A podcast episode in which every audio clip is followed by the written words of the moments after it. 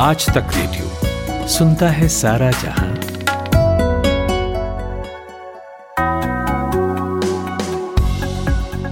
Good morning निकल आया है आज का दिन। तेरह अक्टूबर है तारीख। मैं नितिन ठाकुर। रोज सुबह लेकर हाजिर होता हूँ देश का पहला हिंदी न्यूज़ मॉर्निंग पॉडकास्ट। तो जनाब, रोज जो कहता हूँ, आज भी कहूँगा कि जो कर रहे हैं, करते रहिए। घूमिए, फिरिए, टहलिए, चाय बनाइए, या फिर बिस्तर पर लेटे रहिए, लेकिन बस कान अपने आज तक रेडियो पर लगाए रखिए। आधे घंटे यहाँ चलेगा उन खबरों का सिलसिला, जिन्हें सुनकर आप कर सकेंगे अपने दिन की एकदम अपडेटेड शुरुआत। तो चलिए बताता हूँ कि किन बड़ी खबरों पर रहने वाली है हमारी नज़र। हाथरस गैंगरेप मामले में सीबीआई की जाँच शुरू हुई। कुछ पहलुओं पर यूपी पुलिस भी जाँच कर रही है, और उधर इलाहाबाद हाईकोर्ट की लखनऊ बेंच में मामले की सुनवाई भी हुई है। इस मामले की हर अपडेट जानेंगे। कल आए हैं महँगाई के आंकड़े, अपने एक्सपर्ट से जानेंगे कि महँगाई बढ़ती क्यों जा रही है। और उसके बाद आपको बताएँगे कि चीन से टक्कर लेने के लिए अब अमेरिका ऐसा रॉकेट तैयार कर रहा है जो दुनिया में कहीं भी 60 मिनट के अंदर पहुँच सकता है। इसकी डिटेल भी सुनेंगे। तो चलिए शुरू करते हैं सिलसिला, लेकिन ओपनिंग करेंगी Madhuri, top news of the morning के साथ। क्या है माधुरी जी सुर्खियाँ?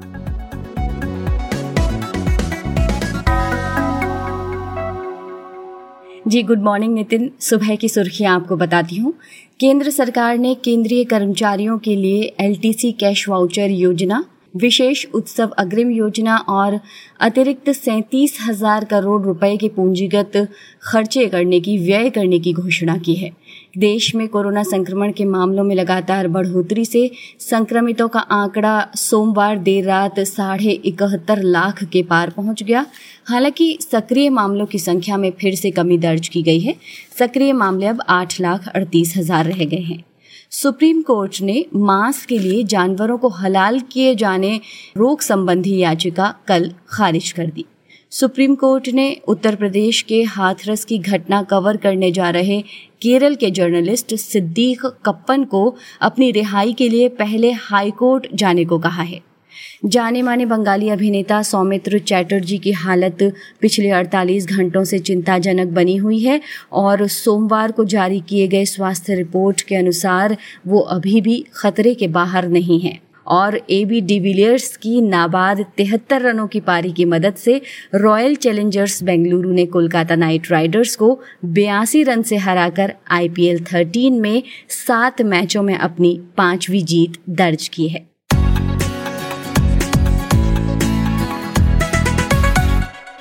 हाथरस गैंगरेप केस में एक साथ कई अपडेट्स हैं।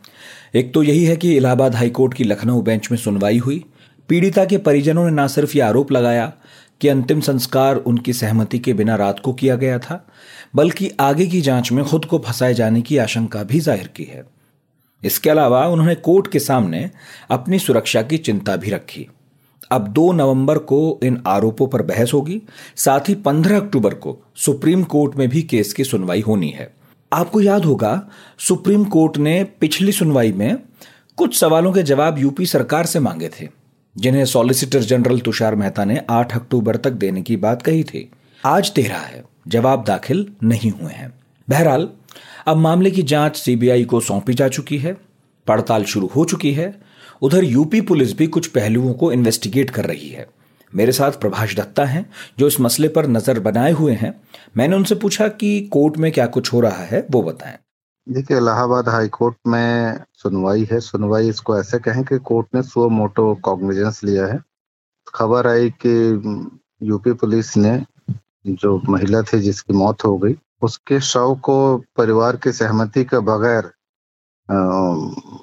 उसको क्रिमेट कर दिया और अगले दिन बात आई कि परिवार को लॉक कर दिया गया था या परिवार ने लॉक कर लिया था खुद को और पुलिस ने ज़बरदस्ती की। उसके बाद इलाहाबाद हाईकोर्ट की लखनऊ पीठ ने जवाब मांगा पुलिस से भी, प्रशासन से और परिवार को भी बोला कि आप अपना पक्ष बताने के लिए अदालत के सामने आइए। और प्रशासन को ये आदेश दिया कि उनके आने जाने का इंतज़ाम आप करेंगे। ये एक अक्टूबर की बात थी। उसके बाद ये बुलाया गया था। परिवार ने कहा है, उन्होंने ये, परिवार ने अदालत से गुजारिश की है कि सीबीआई की जो रिपोर्ट हो, वो गुप्त रखी जाए, वो पब्लिक ना किया जाए टाइम टू टाइम जैसे खबर आती है, वो ना दिया जाए। और जो भी बात हो, वो पूरे टोटलिटी में हो और वो अदालत के सामने आए। तो ये ये एक मामला है कोर्ट में। और वो अभी कुछ और बातें वहाँ से खुल के जब आएँगे कि क्या, कैसे कहा है परिवार ने, तब फिर डिटेल्स बात। प्रभाष जी सीबीआई की जाँच भी शुरू हो गई है। वहाँ क्या चल रहा है? देखिए सीबीआई जो बेसिक केस है, उस केस की जाँच तो सीबीआई ने जो जाँच अपने हाथ में लिया एफ़ आई आर दर्ज किया तो उसमें दो बड़ा क्यूरियस मामला हो गया। ये एसीबी गाजियाबाद यूनिट ने सीबीआई की इस मामले में एफ़ दर्ज की है। तो एक में उनकी वेबसाइट पे रिलीज़ आता है, जिसमें कहा जाता है कि क्या क्या धाराएँ हैं। एक धारा उसमें गैंगरेप का है, एक अटेम्प्ट टू मर्डर का है, एक मर्डर का है और एक एस सी एक्ट के तहत है। और उसमें लिखा गया है कि सस्पेक्टेड ऑफेंस एक अलग से वो चिन्हित किया है। उसमें लिखा है गैंगरेप और स्ट्रैंगुलेट वो अटेम्प्टेड मर्डर के चार्जेस है। लेकिन इसको वापस ले लिया गया और फिर दूसरा रिलीज़ आया, जिसमें वो धाराएँ तो वही हैं, लेकिन उसमें ये कहा गया है कि जो चंदका पुलिस स्टेशन है हाथरस का, जहाँ ये केस पहली बार दर्ज हुआ था तो उस केस को हमने टेक ओवर यानी सीबीआई ने टेक ओवर किया और उसमें जाँच करेगी। तो ये ये इसलिए थोड़ा महत्वपूर्ण होता है कि जो केस की शुरुआत जब हुई थी तो परिवार ने आरोप लगाया था कि उस महिला के साथ गैंगरेप हुआ और उसको इतनी बुरी तरह से मारा गया जिससे कि उसकी मौत हो गई। बाद में फॉरेंसिक की जो रिपोर्ट आती है उसमें कहा जाता है कि कोई भी ऐसा एविडेंस नहीं मिला है जिससे कि महिला के साथ संबंध बनाने की बात साबित हो या जबरन संबंध बनाने की बात साबित हो। तो इसको आधार बनाकर यूपी पुलिस ने कहा कि ये रेप या गैंगरेप का मामला नहीं है, ये अटैक हुआ अब अटैक किसने किया, कैसे किया, वो जाँच का विषय है। तो इसलिए सीबीआई का जो दो वर्जन आया, वो थोड़ा सा क्यूरियस लग रहा कि ऐसा क्यों हुआ, क्यों दो वर्जन देने पड़े। तो सीबीआई जो बेसिक मामला है उस महिला पर असॉल्ट का अब उसमें सेक्सुअल असॉल्ट और फ़िज़िकल असॉल्ट दोनों है धाराओं के हिसाब से और उनकी जाँच करेगी जो पहले काम यूपी की पुलिस कर रही तो फिर यूपी पुलिस क्या टटोल रही है? देखिए उत्तर प्रदेश पुलिस ने जो महिला पर हमला हुआ असॉल्ट हुआ उस असॉल्ट के साथ एक और केस दर्ज की यूपी पुलिस ने। वो कहा कि उस असॉल्ट के इस घटना के बाद कुछ लोगों ने राज्य में माहौल खराब करने का, कास्ट राइट करने का और सरकार को अस्थिर करने का, राज्य को बदनाम करने का, राज्य की सरकार की छवि खराब करने की कोशिश की और इसके लिए साजिश रची है। इस सिलसिले में उन्होंने चार लोगों को अरेस्ट किया। जो मथुरा से जब वो हाथरस की तरफ़ जा रहे थे तो यमुना एक्सप्रेस वे पे उनकी गिरफ्तारी हुई। उसमें से एक व्यक्ति एक मलयालम भाषा का न्यूज़ पोर्टल है, उसके लिए काम करते हैं, पत्रकार हैं। और इस पुलिस ने कहा कि ये चार लोग, बाकी जो तीन है वो यूपी के निवासी हैं। तो पुलिस का कहना है, यूपी पुलिस का, कि ये चारों लोग एक षड्यंत्र का हिस्सा हैं। जो जो धाराएँ बताई, अभी जो चार्जेस बताए, उनमें संलिप्त हैं। अब इनकी जाँच यूपी पुलिस कर रही है।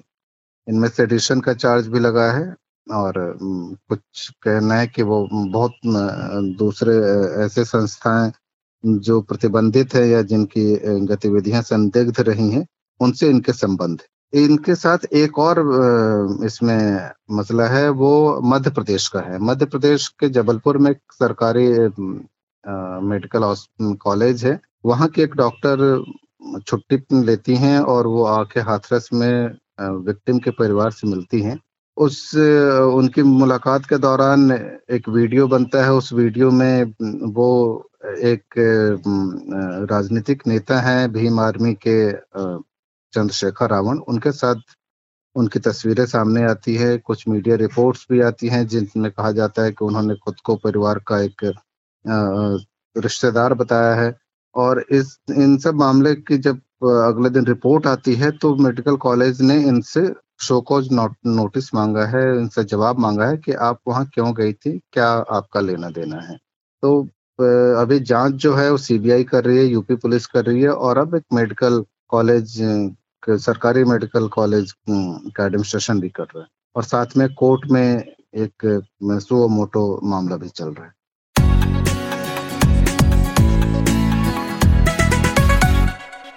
कल महँगाई को लेकर सितंबर का आंकड़ा आ गया है। इससे एक अंदाज़ा लगता है कि बाज़ार का हाल कैसा है और वो ऐसा है कि बीते महीने रिटेल इन्फ्लेशन यानी खुदरा महँगाई बढ़कर सात दशमलव तीन चार परसेंट तक पहुँच गई थी। आपकी आसानी के लिए बता दूँ कि आठ महीनों में ये सबसे ऊँचा स्तर है। वहीं खाने के सामान की महँगाई सितंबर में बढ़ गई है। सब्जियों की खुदरा महँगाई 20 फ़ीसदी को पार कर गई जो अगस्त में 12 थी। अब लाख टके का सवाल यह है कि महँगाई के बढ़ने की वजह क्या है और कब तक ऐसा चलेगा? इसे समझने के लिए हमने बात की आर्थिक मामलों को कायदे से समझने वाले और समझाने वाले इंडिया टुडे हिंदी पत्रिका के एसोसिएट एडिटर शुभम शंखधार से। जी, बिल्कुल, जैसा आपने बताया कि ये इस साल सितंबर का जो मंथ था, ये इन्फ्लेशन के लिहाज से अब तक की सबसे ज़्यादा महँगाई वाला महीना था। सितंबर में जो उपभोक्ता महँगाई है, जो रिटेल इन्फ्लेशन कहलाती है, वो सात दशमलव तीन चार प्रतिशत के के स्तर पर आ गई, जो अगस्त में छह दशमलव छह नौ प्रतिशत थी। ये जनवरी के बाद अब तक की देश में सबसे ज़्यादा महँगाई है। सबसे महँगी चीज़ें हमने सितंबर में खरीदी है, जैसा कि आपने बताया। इस महँगाई का जो कारण है, वो सबसे बड़ा फ़ूड इन्फ्लेशन का बढ़ना है। खाद्य वस्तुओं का, फल, सब्ज़ी, दूध, अंडा, मछली अनाज, इन चीज़ों की जो कीमतें बढ़ी हैं, दालों की, तिलहन की, दलहन की, जो भी चीज़ें हम खाते पीते हैं, वो जो हमारी फ़ूड बास्केट का एक इन्फ्लेशन बास्केट में जो फ़ूड बास्केट होती है, उसका जो हिस्सा कंपोनेंट होता है, उसमें सबसे ज़्यादा उछाल आया वो डबल डिजिट में पहुँच गई है क्योंकि इस वजह से हमने ये महँगाई को बढ़ते देखा है। तो जो आपने पूछा कि सबसे बड़ा कारण क्या है तो सबसे बड़ा कारण दरअसल फ़ूड का बढ़ना है। कोर इन्फ्लेशन अभी भी उतनी नहीं बढ़ी है। कोर इन्फ्लेशन क्या होती है, मैं बता दूँ। कोर इन्फ्लेशन इन्फ्लेशन के नंबर में से जब हम खाने पीने का और पेट्रोल डीजल यानी एनर्जी की आ, का इन्फ्लेशन निकाल देते हैं तो जो इन्फ्लेशन बचती है वो कोर इन्फ्लेशन बनती बचती है। कोर इन्फ्लेशन अभी भी आ, आ, उतनी नहीं है लेकिन रिटेल इन्फ्लेशन पे निश्चित तौर पर तेज़ी देखने को मिली है सितंबर महीने शुभम फ्यूचर में महँगाई को लेकर कैसे आंकड़े देखने को मिल सकते हैं? बढ़ते हुए या घटते हुए? देखिए, अभी क्योंकि खरीफ फ़सलों की जो सरकारी खरीद है, वो शुरू हुई है देश की कुछ मंडियों में और कुछ मंडियों में अभी और शुरू होने वाली है। हमने देखा है पहले भी कि जैसे जैसे नई फ़सलें आती हैं और सरकारी खरीद जो थोड़े ही दिन की होती है, लेकिन जब सरकारी खरीद हो रही होती है तो फ़सलों के जो दाम होते हैं, वो बढ़ने लगते हैं। मतलब इसको सरल ऐसे समझिए कि जब तक सरकारी खरीद नहीं थी तो अगर किसी मंडी में धान चौदह सौ रुपए, पंद्रह सौ रुपए कुंटल एमएसपी के नीचे बिक रहा था, लेकिन जब सरकार उसको एमएसपी पे खरीदने लगेगी तो आसपास की मंडियों में और बाजारों में भी उसकी कीमत बढ़ जाएगी। तो जब खरीफ फ़सलों की जो आवक है मंडियों में होगी और सरकारी खरीद शुरू हो जाएगी, फिर चाहे वो धान हो, फिर चाहे वो सोयाबीन हो, फिर चाहे वो कपास हो, तब हम देखेंगे कि इन चीज़ों की इन्फ्लेशन भी बढ़ेगी। ये अगर फ़ूड इन्फ्लेशन में जाकर काउंट हुआ, इसके साथ साथ हम देखेंगे कि त्योहारी सीज़न में वैसे भी डिमांड बढ़ जाती है चीज़ों की। एक डिमांड का फैक्टर होगा प्लस सप्लाई साइड के चैलेंजेस अभी भी देखने को मिल रहे हैं। ट्रक अभी भी रोड पे उतनी तेज़ी से नहीं दौड़ रहे हैं ट्रांसपोर्टेशन अभी भी उतना स्मूथ नहीं है। तो एक सप्लाई साइड का चैलेंज दूसरा डिमांड साइड क्योंकि डिमांड अब थोड़ी सी पुश होगी।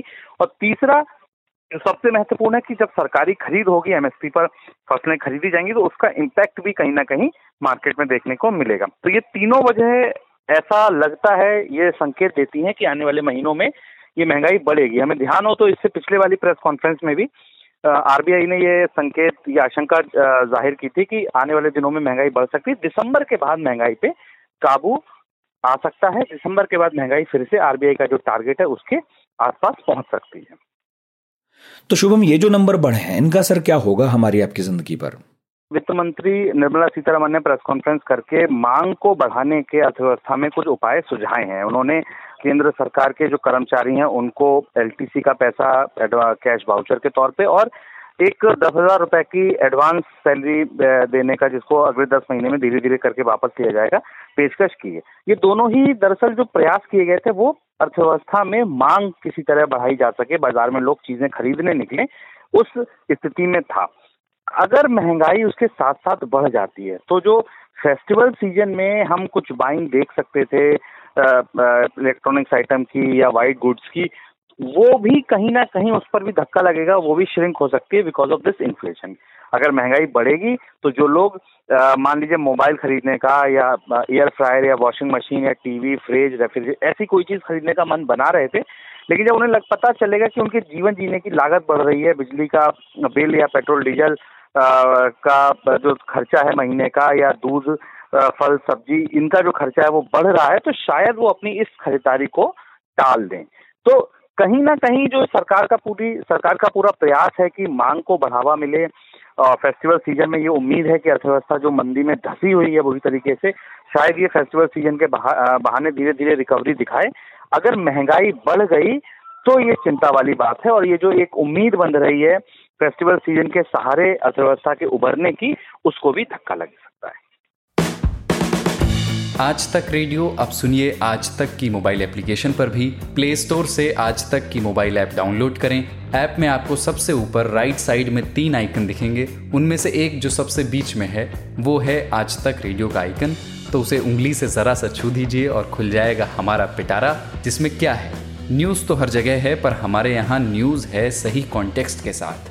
खबर तो आ गई, पर खबर से आगे की बात क्या है? उसका एनालिसिस आपको हमारे यहाँ मिलेगा। और इस ठिकाने पर सिर्फ़ खबरें ही नहीं हैं। ज्ञान की बातें हैं, मज़ेदार किस्से हैं बतकही है और और भी बहुत कुछ है, जिसका स्वाद लेने के लिए इस गली के चक्कर लगाते रहें। आज तक रेडियो कहते हैं इसे, सुनता है सारा जहाँ। वैसे कल सरकार ने अर्थव्यवस्था का पहिया जरा ज़ोर से घुमाने के लिए कुछ अहम ऐलान किए हैं। एक तो केंद्रीय कर्मचारियों के लिए है। और दूसरी स्कीम राज्य सरकारों को ब्याज मुक्त कर्ज देने की है, जिसे 50 साल बाद राज्य वापस कर सकते हैं। इन दोनों बातों को समझने और इनके असर को जानने के लिए हमारा पॉडकास्ट ज़रूर सुने। इंडिया टुडे के संपादक हैं अंशुमान तिवारी। उन्होंने बारीकी से सब समझाया है। बस इतना कीजिएगा कि पॉडकास्ट सेगमेंट तक पहुंचिएगा। वहाँ लिखा होगा, इकोनॉमी की सुस्ती दूर करने के लिए उठाए गए कदम कितने असरदार। यही पॉडकास्ट है, सुनिएगा ज़रूर। अब बढ़ते हैं आगे, और नेशनल से जरा इंटरनेशनल होते हैं। सैन्य ताकत में चीन अमेरिका की बराबरी करने लगा है। तो अब अमेरिका भी चाहता है कि वो अपने एशियाई कॉम्पिटिटर से दो कदम आगे रहे। ऐसे में यूएस नेवी ने बैटल फोर्स 2045 का ऐलान किया। कोशिश है कि जिन मोर्चों पर चीन ने बढ़त बना ली है, उसमें उन्हें पछाड़ा जाए, और जहाँ अमेरिका आगे है, वहाँ आगे रहा जाए। तो अमेरिकी सेना बाकी मामलों में तो जो कर रही है, वो कर रही है। लेकिन इसमें सबसे दिलचस्प है एक ऐसे रॉकेट को बनाने की प्लानिंग जो दुनिया के किसी भी हिस्से में 60 मिनट के अंदर पहुँच सकता है। हालाँकि मैंने दिलचस्प कह दिया, लेकिन ये खतरनाक और डराने वाला भी है कि हथियार की होड़ हमें कहाँ ले जाकर छोड़ेगी। अब पूछा और समझा यह जा रहा है कि क्या युद्ध के हालात में ये रॉकेट गेम चेंजर साबित होगा? तो ये समझेंगे ही। लेकिन पहले अमेरिका का पूरा प्लान भी सुन लेते हैं। बता रहे हैं रिटायर्ड कर्नल विनायक भट्ट। ये जो टेक्नोलॉजी है, इसका ज़िक्र किया गया है। बैटल फोर्स 2045 इस रिपोर्ट में, जो कि यूएस के स्ट्रैटेजिक कमांड की है। इनके हिसाब से आज की तारीख में चाइना की नेवी सबसे बड़ी नेवी के तौर पे उभर के आई है, जिनके पास 350 वेसल्स है। आज की तारीख में यूएस नेवी के पास सिर्फ़ 300 शिप्स है। इस वजह से यूएस पिछड़ रहा है।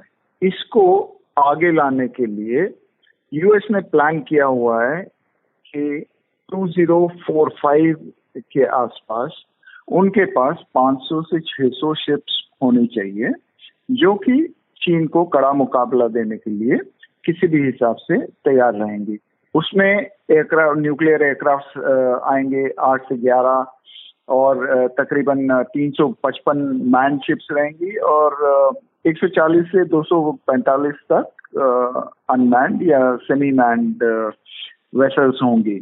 इसी के साथ यूएस ये भी प्लान कर रहा है कि उनके पास हाइपरसोनिक मिसाइल्स हो, जो कि दो हिस्सों में बांटी जाती है। एक तो हाइपरसोनिक ग्लाइड व्हीकल्स होती है, जो रॉकेट के द्वारा लॉन्च की जाती है, और दूसरा होता है हाइपरसोनिक क्रूज मिसाइल्स ये मिसाइल्स होती है जो जमीनी सतह से तकरीबन 300 से 500 मीटर के लेवल पे चलती है और जब टारगेट के पास जाती है तो वो हाइपरसोनिक होके जिसमें स्क्रैम जेट लगा रहता है, वो एयर ब्रीदिंग इंजन होते हैं, उसके हिसाब से वो पहुँच पाए। इससे ये होता है कि लॉन्ग रेंज और डिस्टेंट टारगेट्स को, जैसे कि चाइनीज़ रोड मोबाइल मिसाइल्स हैं, जो कि कभी भी मूव करती है एक जगह से दूसरी जगह और वो स्टैटिक नहीं रहती है। उनको मार्क करने की क्षमता जारी ज़्यादा होती है इसमें। और जो कैरियर वेसल्स है उनको मार्क करने की भी क्षमता ज़्यादा होती है। विनायक जी अब उस रॉकेट के बारे में बताइए सर। साठ मिनट में कहीं भी अगर ये हो गया तो मतलब वॉर में गेम चेंजर साबित होगा ना ये तो? आज की तारीख में यूएस आर्म फोर्सेस हैं और रशियन आर्म फोर्सेस है और चाइनीज़ आर्म फोर्सेस है, जो कि इस टेक्नोलॉजी में हासिल करना चाह रहे हैं महारत। इसमें टेस्टिंग हो चुकी है रशिया की चाइना की और यूएस की। पर आज के तारीख में सिर्फ़ रशिया इसको अपने आर्म फोर्सेस के लिए एक्चुअली डिप्लॉय कर पाया है। यानी कि ज़मीन पर उतार पाया है, वो इस्तेमाल कर सकता है आज की तारीख में। यूएस और चाइना ने अभी तक उनको डिप्लॉय नहीं किया है। यही मैं चीज़ कहना चाह रहा था पहले भी हाइपरसोनिक ग्लाइड व्हीकल्स हैं। ये तकरीबन नब्बे किलोमीटर के हाइट पे चलती हैं, जो कि काफ़ी हद तक मनूवरेबल होती है। बहुत ज़्यादा स्पीड से चलती है। मैक फाइव की स्पीड से यूएस ने टेस्ट किया था मार्च ट्वेंटी फ़र्स्ट को 2020 में, जो हाइपरसोनिक उनका ग्लाइड व्हीकल है। वो इतनी लंबी मार कर सकता है और इतनी तेज मार कर सकता है। मैक फाइव की स्पीड काफ़ी ज़्यादा होती है। उसको अगर आप डिटेक्ट भी कर ले पहले तो आप उसको मार नहीं सकते, क्योंकि आपकी मिसाइल टेक्नोलॉजी इतनी तेज नहीं चलती। मतलब मैक फाइव को मारने के लिए आपको मैक सेवन की मिसाइल टेक्नोलॉजी चाहिए। वो किसी के पास भी नहीं है आज की तारीख में। तुम उसको मार के गिराने के लिए, या चाइना के पास, या रशिया के पास, या किसी भी और कंट्री के पास उसकी टेक्नोलॉजी है नहीं। तो ये अगर इसके ऊपर न्यूक्लियर वेपन लगाया जाए तो वो मारक क्षमता इतनी रखता है कि वर्ल्ड में किसी भी जगह पर पहुँचाया जा सकता है उसको और कम से कम समय में। हाइपरसोनिक मैक फाइव के हिसाब से तकरीबन सात मिनट में पूरे अर्थ को एक सर्कल कर सकता है वो। इस हिसाब से वो कह रहे हैं कि सिक्सटी मिनट्स में वर्ल्ड में किसी भी जगह पर वो अपने वेपन्स को पहुँचा सकते हैं। एक और बात ध्यान रखने वाली है कि इसका डिटेक्शन भी काफ़ी काफ़ी डिफ़िकल्ट रहता है क्योंकि ये नब्बे किलोमीटर से नीचे चलती है और डिटेक्ट करने के बावजूद उसको मार गिराना उससे भी ज़्यादा मुश्किल है।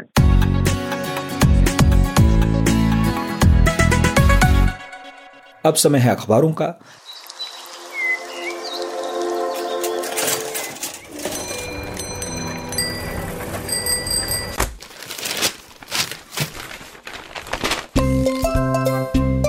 आज के अखबार।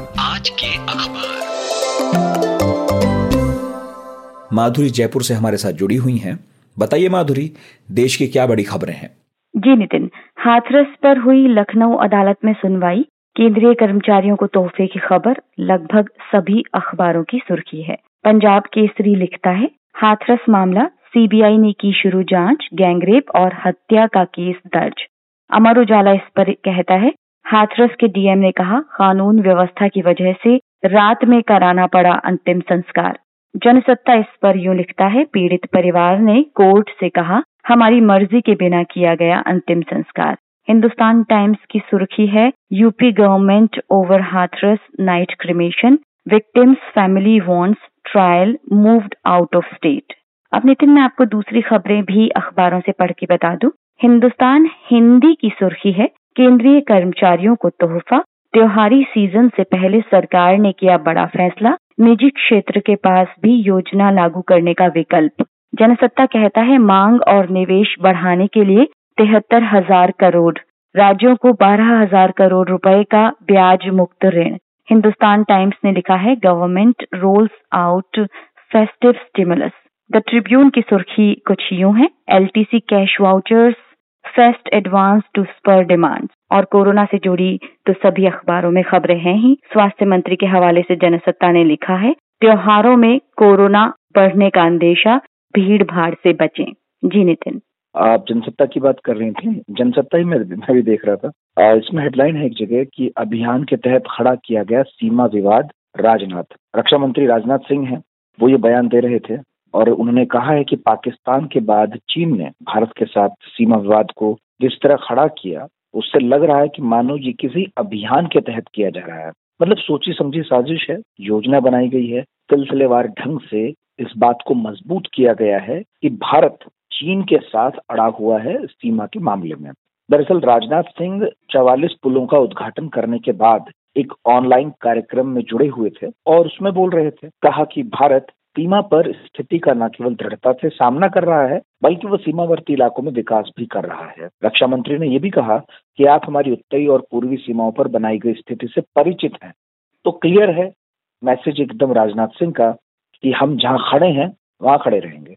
जी नितिन, एक खबर और है और वो भी सुर्खी है, कई अखबारों में है। टाइम्स नाउ और रिपब्लिक टीवी के खिलाफ फिल्मी कलाकार और फ़िल्म मेकर्स का कोर्ट जाना। सलमान, शाहरुख, आमिर समेत 34 फ़िल्म निर्माता न्यूज़ चैनलों के खिलाफ कोर्ट गए। ये हिंदुस्तान हिंदी में है। जनसत्ता ने लिखा है, रिपब्लिक टीवी टाइम्स नाउ के खिलाफ कोर्ट पहुँचे फ़िल्म निर्माता। इसके साथ ही इसमें ही एक खबर और है, बॉम्बे हाई कोर्ट ने पूछा, समाचार चैनलों के लिए नियामक संस्था क्यों नहीं? और साथ ही एक और हेडलाइन है, ठीक इसके पास ही, और वो है, कोई कार्रवाई होने के बाद ही अर्नब की याचिका पर विचार। हाँ माधुरी जी, इस बीच में एक और बताऊँ आपको। दैनिक ट्रिब्यून भी देख रहा था मैं, और इसके अलावा ये खबर कई अखबारों में है। कल जो है, दक्षिण भारतीय फ़िल्मों की अभिनेत्री हैं खुशबू सुंदर, और कांग्रेस में बड़ा धमाकेदार उनका प्रेजेंस रहा है, लेकिन कल जो है, पार्टी छोड़ दी उन्होंने और कहा है कि प्रधानमंत्री नरेंद्र मोदी के नेतृत्व में मुझे भरोसा है और इसलिए मैंने भाजपा का जो है दामन थामा है और ज़ाहिर कल भाजपा की सदस्यता ले ली है तो उनका स्वागत किया गया है। राष्ट्रीय महासचिव सी टी रवि द्वारा, तमिलनाडु भाजपा के अध्यक्ष एल मुरुगन द्वारा, भाजपा प्रवक्ता संबित पात्रा द्वारा, राज्यसभा सदस्य ज़फ़र इस्लाम द्वारा और उन्हें जो सदस्यता दी गई है, वो भाजपा हेडक्वार्टर में दी गई है। जी नितिन एक इंडियन एक्सप्रेस में खबर देख रही हूँ, जिसका कल इन्वेस्टिगेटिव स्टोरी का मैंने ज़िक्र किया था, और चाइल्ड ट्रैफिकिंग से जुड़ी हुई। आज उसी स्टोरी की आगे की कहानी है। In pandemic, center waved red flag on trafficking but key state yet to take action इनमें कुछ राज्यों का नाम है जहाँ एंटी ट्रैफिकिंग यूनिट बनाया जाना तय हुआ था पर बनी नहीं। यूपी महाराष्ट्र छत्तीसगढ़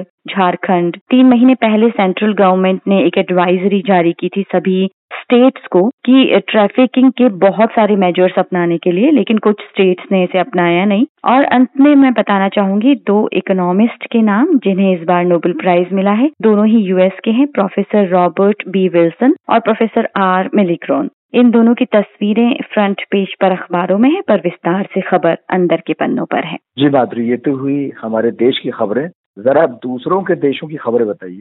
जी।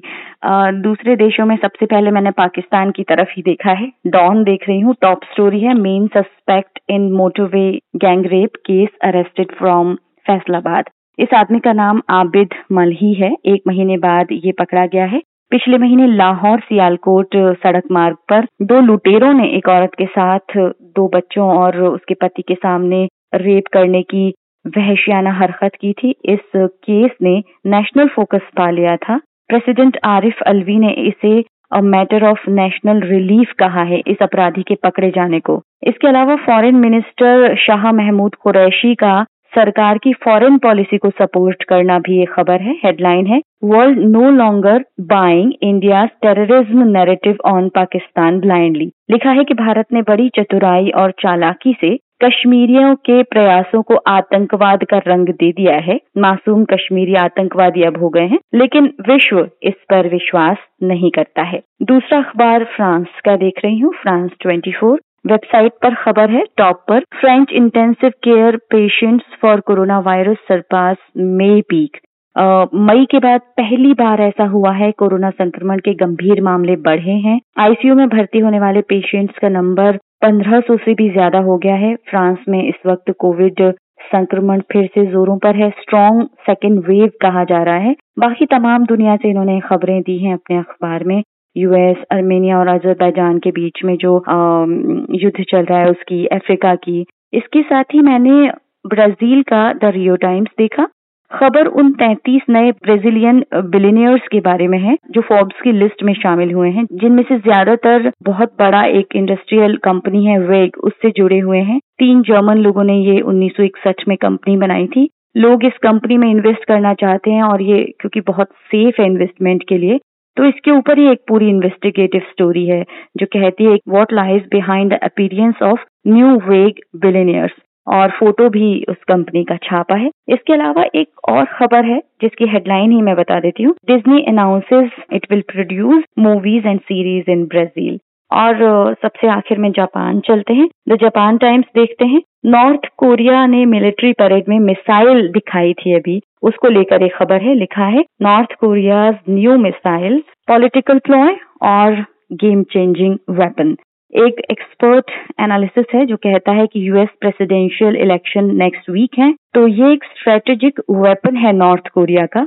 एंड्रू नील जो कोरिया पर एक्सपर्ट हैं और ऑस्ट्रेलिया की ग्रिफिथ यूनिवर्सिटी के प्रोफेसर हैं उनका कहना है कि वेपन दिखाने का मतलब है और symbolic state design to rattle US यही है आज के अखबारों में नितिन। बहुत बहुत शुक्रिया माधुरी जी आपका। खबरों की हलचल और देश विदेश का मिजाज आप सुन रहे हैं आज तक रेडियो। और आज है तेरह अक्टूबर तारीख में ये दिन कई अहम घटनाओं के लिए याद किया जाता है। उनमें से कुछ बताता हूँ, नोट कीजिए। सत्रह में आज का दिन था जब व्हाइट हाउस की नींव रखी गई। जी हाँ यूएस प्रेसिडेंट का ऑफिशियल घर साल 1800 से अमेरिकी राष्ट्रपति वहीं रहते हैं। अगले जनवरी पता चलेगा कि ट्रंप चार साल और वहीं रहेंगे या फिर मकान मालिक बदलेगा। अठारह में आज ही के दिन तय हुआ था कि ग्रीनविच मीन टाइम दुनिया का मानक समय होगा। वैसे बता दूँ कि ग्रीनविच साउथ ईस्ट लंदन में एक बेहद खूबसूरत जगह है।